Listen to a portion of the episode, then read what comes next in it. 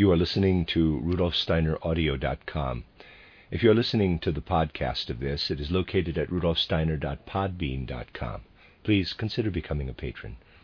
As well, there are two publishing houses, steinerbooks.org in America and rudolfsteinerpress.com in England, which are the sole publishers of Steiner into English and have given me permission to do these recordings.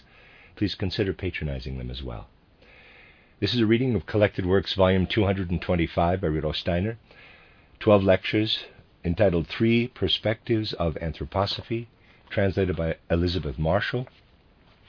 This is Lecture 11, entitled The Dream World as a Transition Between the Physical Natural World and the World of Ethical Considerations, given in Dornach on the 22nd of September, 1923.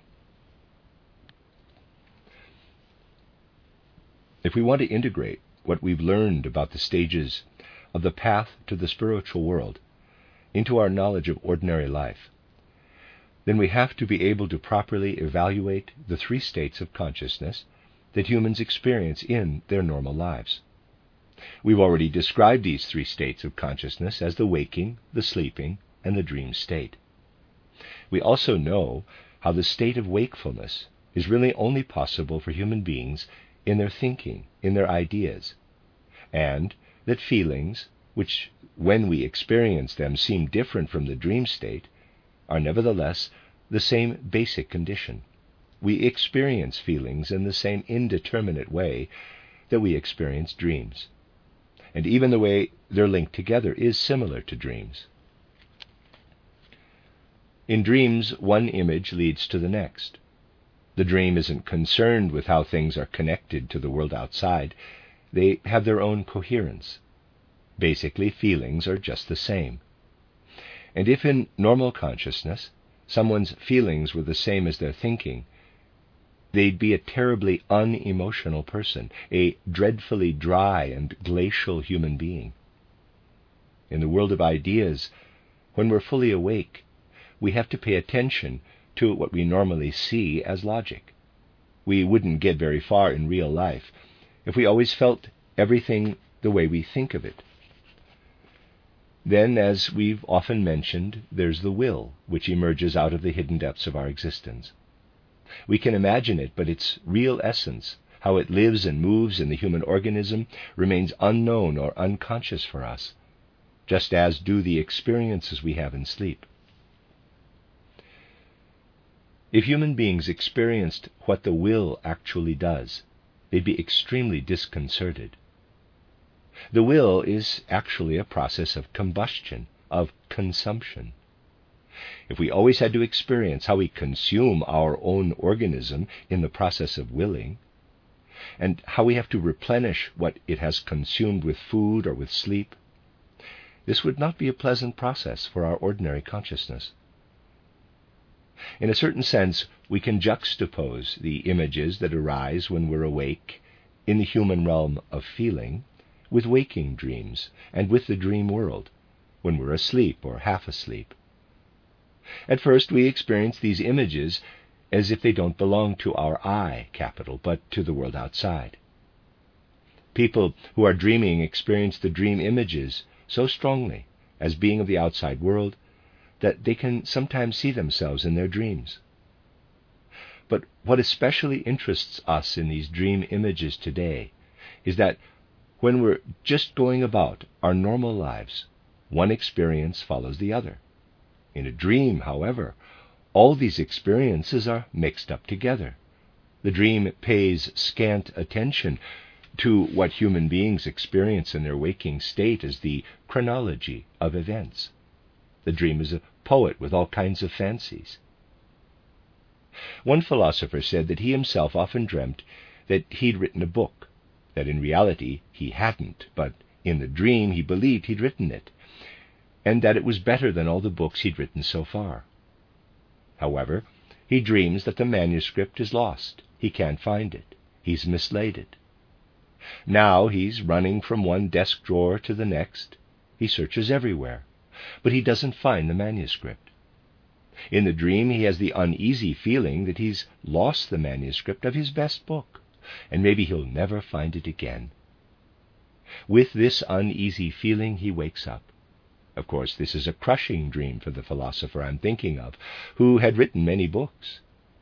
He'd published so many that once, when I was a visitor in his house, as his wife was also present, she said to me, quote, Yes, my husband writes so many books that the one always competes against the other. In this philosopher's house there was always a remarkable sense of the practical, so that once when I was visiting with a publisher, I was irritated because I wanted to discuss epistemological problems with him. Now, I brought this publisher with me, although really he'd just latched on to me, and the philosopher started in the right way. Quote, As you're in the business, can you tell me how many copies of this book or that? I've forgotten which are available in the antiquarian bookshops. So he was a practical person. I'm not looking down on him. I just want to show you something typical of him. Somebody else would dream something different, which would have its own particular fantasy world. As we all know, dreams don't follow our outside reality, but create their own interconnections. On the other hand, we all know, too, that our dreams are intimately connected to what we really are as human beings. In fact, many dreams are really reflections of the insides of our bodies, and we weave into dreams what really is intimately connected to us. Gradually, we can become aware of how the dream organizes events in its own way. If we look at it in all clarity, then we can slowly realize that it is we ourselves who live in these dreams. But we live in these dreams just at those points where we're either leaving the physical and etheric bodies or when we're coming back into them. Dreams actually take place in these transition periods between waking and sleeping, sleeping and waking. I've often given examples which show that the most important part of dreams happens mainly during waking up or falling asleep. I've shown some typical examples of this. You'll remember. A student dreams that two students are standing at the door of the lecture hall. One says something to the other, which, according to their code of behavior, demands satisfaction. So there has to be a duel. He dreams it all colorfully, going out to the duel, choosing seconds, and so on, right up to the actual shooting. He hears the bang just as he wakes up, but it transforms itself into the bang of a chair, which he has knocked over onto the floor. Just at this moment he wakes up. The chair, falling over, has triggered the whole dream. The dream has taken place at the moment of waking up. It only seems as if it's taken time, because it has its own time in itself. Some dreams last so long, according to their own inner time scale, that we can't even have slept as long as the dreams seem to last. Still, dreams are intimately connected to what we experience internally as human beings, inner experiences, right down even to the physical body. People of other ages knew this very well, and for a certain kind of dream, you can read this in the Bible, the ancient Jews said, quote, God has punished you in the kidneys. So they knew that a certain kind of dream was related to the kidney function. On the other hand, you only need to read something like titled The Seeress of Prevorst, and you'll see how, from a dream, someone actually describes their own organ deficiency, someone with a particular disposition, so that a sick organ is symbolized in mighty images. This can also lead to the remedy appearing in the dream as well as the sick organ. In ancient times, they even made use of this, so that the sick person was induced to reveal the cure in their own dream interpretation. We should also study the practice of temple sleep in relation to this. When we look at the whole relationship of the dream to external events, then we have to say the dream is a protest against the laws of nature. From waking up until going to sleep, we live according to natural laws. The dream doesn't bother with the laws of nature. In a sense, the dream thumbs its nose at natural laws. What makes up natural law for the external physical world isn't the law of dreams. Dreams contain in themselves a lively protest against natural law. If on the one side we ask nature what is true, it will answer in natural laws. If on the other side we ask the dream what is true, it won't answer in natural laws. If someone judges a dream by the laws of nature, they would have to say that the dream lies, which it does in this ordinary sense. But the dream gets close to the supersensible, the spiritual in human beings, even though the dream images belong to the unconscious, as we would call it abstractly. And we can't judge the dream properly if we don't know that it comes close to the inner spiritual reality of human beings. However, this is already something that our age can barely acknowledge. People want the dream to be abstract. They only want to evaluate it on the basis of its inherent fantasy. They don't want to see that in a dream we have something that's related to the innermost part of the human being. For if the dream is related to the innermost part of the human being and also protests against the laws of nature, then this is a sign that the inner human being itself protests against the laws of nature. I would ask you to take this very seriously. When we get to know human beings, we see that their innermost part protests against natural laws. What does this mean? When today natural scientists observe the laws of nature, which are outside, as if they were inside the laboratory, their scientific thinking does the same with human beings and treats them as if these natural laws were inside them or better, would extend to the inside of the human being, underneath their skin, so to speak. But this isn't the case at all. The dream, with its repudiation of natural laws, is much closer to the inner human being than are these laws themselves. The innermost part of a human being doesn't act or function according to natural law. The dream which in its composition is a reflection of the inner human being, bears witness to this. And for someone who understands this, it's simply absurd to believe that in the heart or in the liver the same laws apply as in outside nature. To outside nature, logic applies. But the dream belongs to the inner human being, and whoever calls a dream fantastic would by the same token have to call the inner human being fantastic. They could rightfully say that. For if we look at how the inner human goes on in earthly life, between birth and death, where from one side sickness appears, from the other good health, then this is much more similar to a dream than to any external logic. But our modern thinking lacks this way of approaching the innermost human being, because it's completely wrapped up in what it can observe in outside nature or in the laboratory. People want to find the same phenomena in human beings, too. It's extremely important that we learn to recognize how science treats the physical processes in the human body.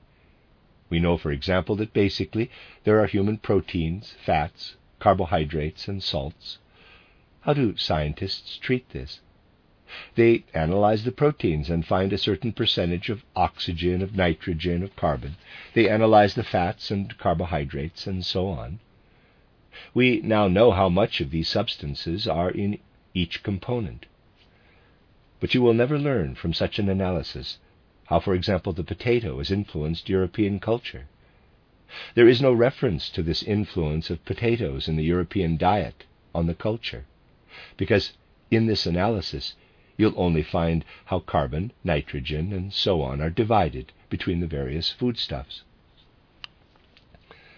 However, you'll never find how rye, for example, is digested by the forces of the abdomen, but that potatoes use the upper forces, including those of the brain, so that when someone eats a lot of potatoes, they have to use their brain power to digest them and consequently lose brain power for thinking.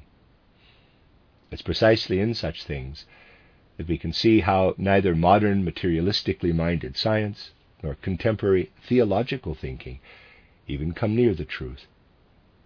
Science describes the foodstuffs as I would describe a watch.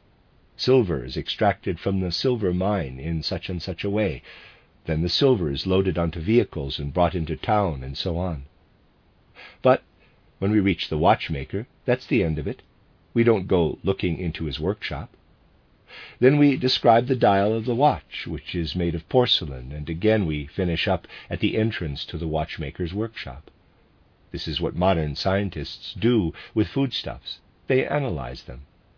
And their results give us no information about the significance of those foodstuffs for the human organism. Despite all this analysis, it makes a great difference whether we eat the fruit of a plant, as with rye or wheat, or whether we eat the tuber, as with potatoes. The human organism digests tubers quite differently from fruits or seeds. So we can actually say that this way of thinking doesn't understand material existence. Thus, materialism is a worldview which doesn't even know matter and its effects. We need the light of spiritual science in order to really understand matter. This is why the materialistically minded say that anthroposophy is a spiritual fantasy. Then there are those who have theosophy or theology and want to stick with a kind of reduced spirit, which never really creates anything, which never gets as far as actually revealing how it influences material processes. They say anthroposophy is materialistic because its insights reach right down into the material world. This is how we're attacked on two fronts, both from those who like to treat everything abstractly and from those who like to treat it all as matter. But those who treat everything abstractly don't get to know the spirit, and those who treat everything as matter don't get to know matter. This way of thinking, which is developing more and more in our times, doesn't do justice to humanity. Now, something quite strange has been happening in our spiritual development recently. People can't help but accept the dark side of spiritual life if they don't want to appear completely contrary.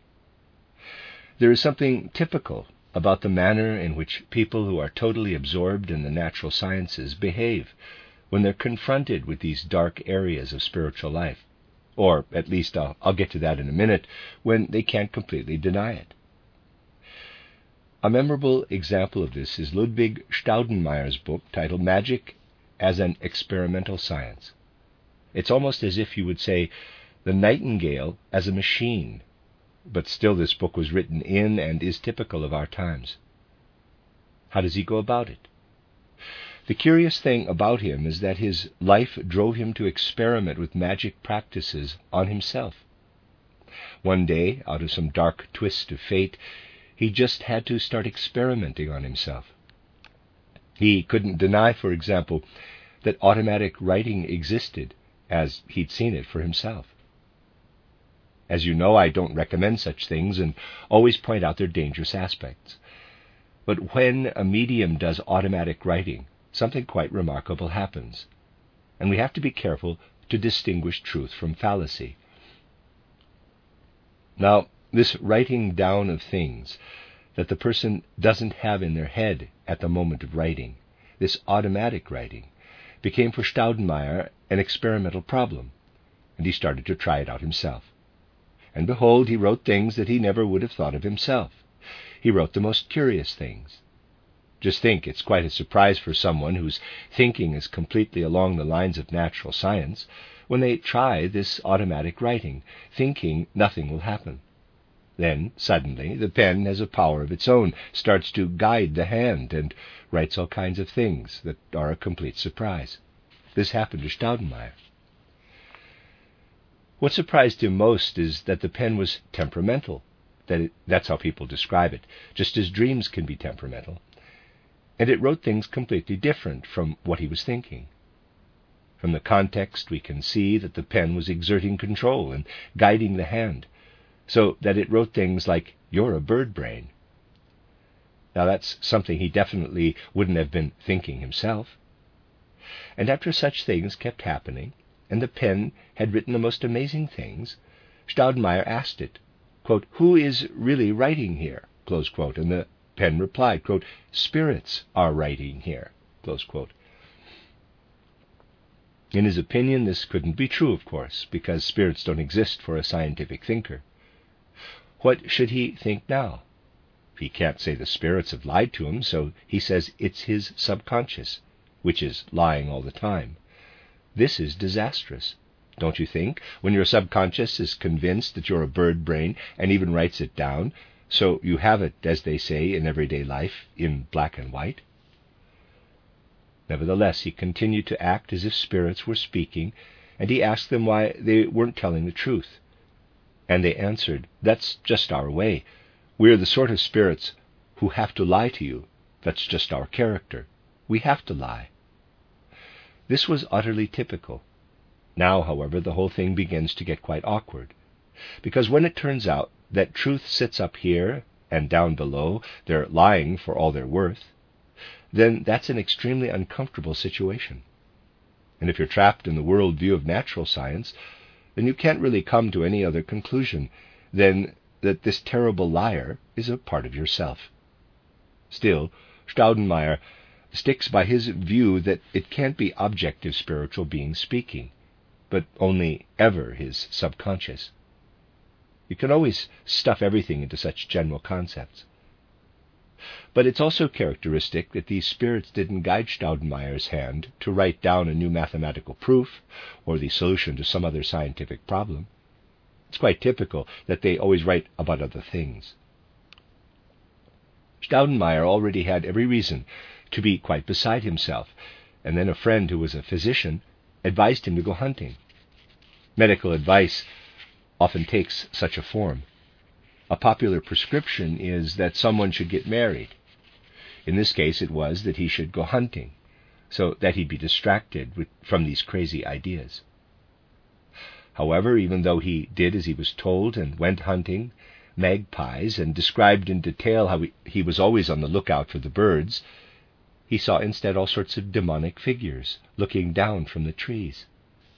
For example, on one branch sat a strange figure which was half cat and half elephant, thumbing its nose and sticking its tongue out at him. If he looked away from the trees and at the grass, then he saw not hares, but all kinds of fantastic figures making fun of him. So, now it wasn't only the pen that had written something down, but his power of fantasy was now so animated that instead of magpies, demons and other kinds of spectres had started to appear. But again, these must be lies. Basically, what he was seeing was just like in a dream, and if his will had stayed intact, then he might have shot not a magpie, but one of those apparitions, half cat, half elephant.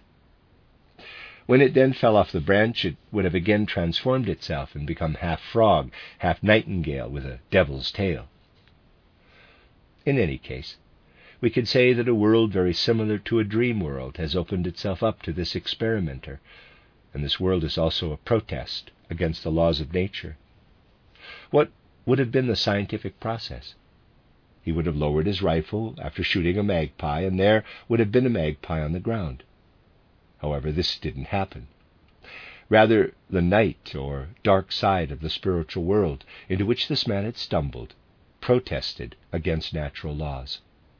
And if he'd stuck to his subconscious theory, this man should at least have said, if all this is subconscious, then my subconscious is protesting against the laws of nature. What is his subconscious actually saying to him? It's conjuring up all kinds of demons, as I've described. So it's saying something very different from what he himself has developed in his thinking.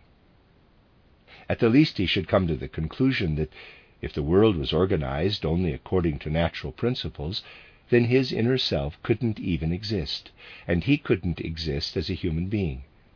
Because when this inner self speaks, it speaks very differently from what is contained in natural laws.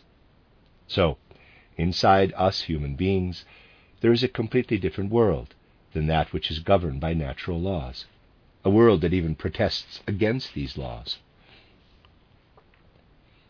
Anyway, this is the most interesting thing about this experimenter, or this experimenting magician, who managed to impress quite a number of people. It shows us how it's actually possible, with other methods, to arrive at a perception of a world that is part of our lives, such as the dream world and all that belongs to it. And examining our ordinary lives in the right way shows us that the mere existence of human beings attests to the fact that bordering the world subject to the laws of nature, another world exists that is free of them. If we look at these things properly, then we have to say that the world we're studying is subject to natural laws, but that bordering it is another world, which has nothing to do with these, where other laws prevail. So, if we truly immerse ourselves in the dream world, we enter a realm where the laws of nature lose their power. The fact that with their ordinary consciousness people are only able to perceive something fantastic in the dream world is due to the fact that they don't have the ability to understand the context of what they encounter there. It's people who bring fanaticism into it. But what lives and moves there is a completely different world sphere, one in which we're submerged in dreams. This leads us directly to another point. If we speak to someone who's completely immersed in the conventional wisdom of today, they will say, I study the laws of gravity by observing a falling stone. I can deduce the gravity laws from that. Then I go out into the world and apply these to the stars. This is how they think. Here is the earth, where we find natural laws, and there is the universe. They think that the principles they found on earth also apply to the Orion Nebula, or whatever. Now, as we know, gravity is inversely proportional to the square of the separation distance between the two interacting objects, and it gets weaker and weaker. Light, too, decreases with distance, and as I've already said, the validity of natural laws also decreases. What is valid as a natural law on Earth is no longer true out there in the universe. It's only true up to a certain altitude. But out there in the cosmos, beyond a certain altitude, those laws apply that we find in dreams. Therefore, people should be clear that when we look out to the Orion Nebula in order to understand it, we shouldn't think as we do in experimental physics. Rather, we should start to dream, as the laws of the Orion Nebula are the principles of dreams.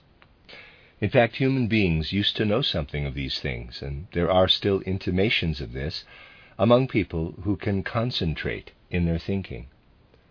There was a naturalist who lived not in the second but in the first half of the nineteenth century and was Haeckel's teacher, Johannes Müller.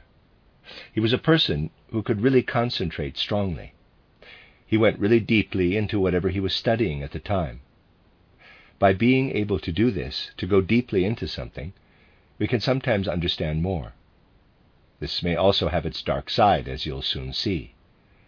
Johannes Müller was once asked a question during a summer course he was giving. He answered, quote, That's something I only know about in winter, but not in the summer. In summer, he was so strongly concentrated on the subject matter of his summer lectures that he freely admitted to only knowing this answer in winter. This Johannes Müller once confessed to something really interesting. He had been dissecting corpses over a long period of time in order to learn more about them, but he doesn't find what he's looking for.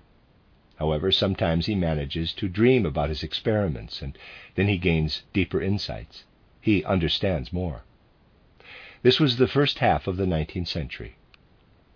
At that time, you could still allow yourself such extravagances, even if you were a distinguished naturalist.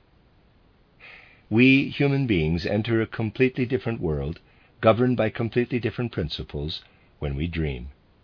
And taking this into account, if we followed Johannes Müller, we'd not think about the Orion Nebula as they do in the observatories or in the astronomical institutions but we'd have to dream about it. Then we'd know more than if we just thought about it. I think this is connected to the fact that shepherds used to sleep in the meadows at night, and they actually dreamt of the stars, and so knew more about them than people of a later age. This is true. In short, whether we go inside ourselves and approach there the dream world, or out into the universe, we encounter, as the ancients would say, beyond the world of the zodiac, the realm of dreams. Here we come to a point where we can begin to understand what the Greeks, who still knew of such things, meant when they used the word chaos. I've read all sorts of explanations of what chaos is, but I always found that they were far from the truth. What then did the Greeks mean when they spoke of chaos? They meant the principles that we can glimpse when we dream, or that we have to accept at the outermost perimeters of the universe. These principles, which are not those of natural law, the Greeks attributed to chaos. Yes, they said that chaos begins where the laws of nature are no longer existent, where other principles prevail. For the Greeks, the world is born out of chaos, which means out of a situation that's not governed by natural laws, but is similar to dreams or to the far reaches of the constellation of Orion and the hunting dogs and so on. Here we come close to a world which is at least heralded in the fantastic but vivid world of dream images. Now, if the physical natural world is here, then we reach a kind of second stream when we submerge ourselves in dreams. Then, however, we arrive at a third stream, which lies beyond the realm of dreams and has no direct relationship to natural laws whatsoever. The dream world protests against the laws of nature with its images. As for this third realm, it would be ridiculous to say that it conforms to natural laws in any way. It contradicts completely, even audaciously, the laws of nature, for it is intimately connected to human beings. Whereas dreams appear in the living world of images, this third realm manifests at first in the form of the voice of conscience, in our ethical attitudes. If we have on the one hand the world of nature, and on the other the world of ethics, side by side, then there is no overlap. The overlap is in the dream world, or in what the experimenter experienced as the world of magic, where the phenomena spoke to him quite differently than did those of the natural world. Between the world governed by natural law and the world from which our conscience speaks to us, there, for our everyday consciousness, lies the dream world. However, as here is the waking world, here the dream world, and here the world of sleep, this leads us directly to the idea that in actual fact, during sleep, the gods speak to human beings. This is not a natural process, but an ethical one. And when we wake up, it manifests as the divine inner voice, as our conscience. In this way, the three worlds come together, and we can understand two things. On the one hand, why the dream world protests against natural laws, and on the other, how this dream world overlaps with another world, the reality of which is hidden from everyday consciousness, the world where ethical concepts originate. If we find our way into this world, then we discover the further reaches of the spiritual world where natural laws hold no sway, only spiritual ones. Whereas in dreams, natural and spiritual laws are all mixed up together, because the dream world is a transition between these two realms. Thus, we've looked from one perspective at how human beings are integrated into these three worlds. The end of Lecture 11.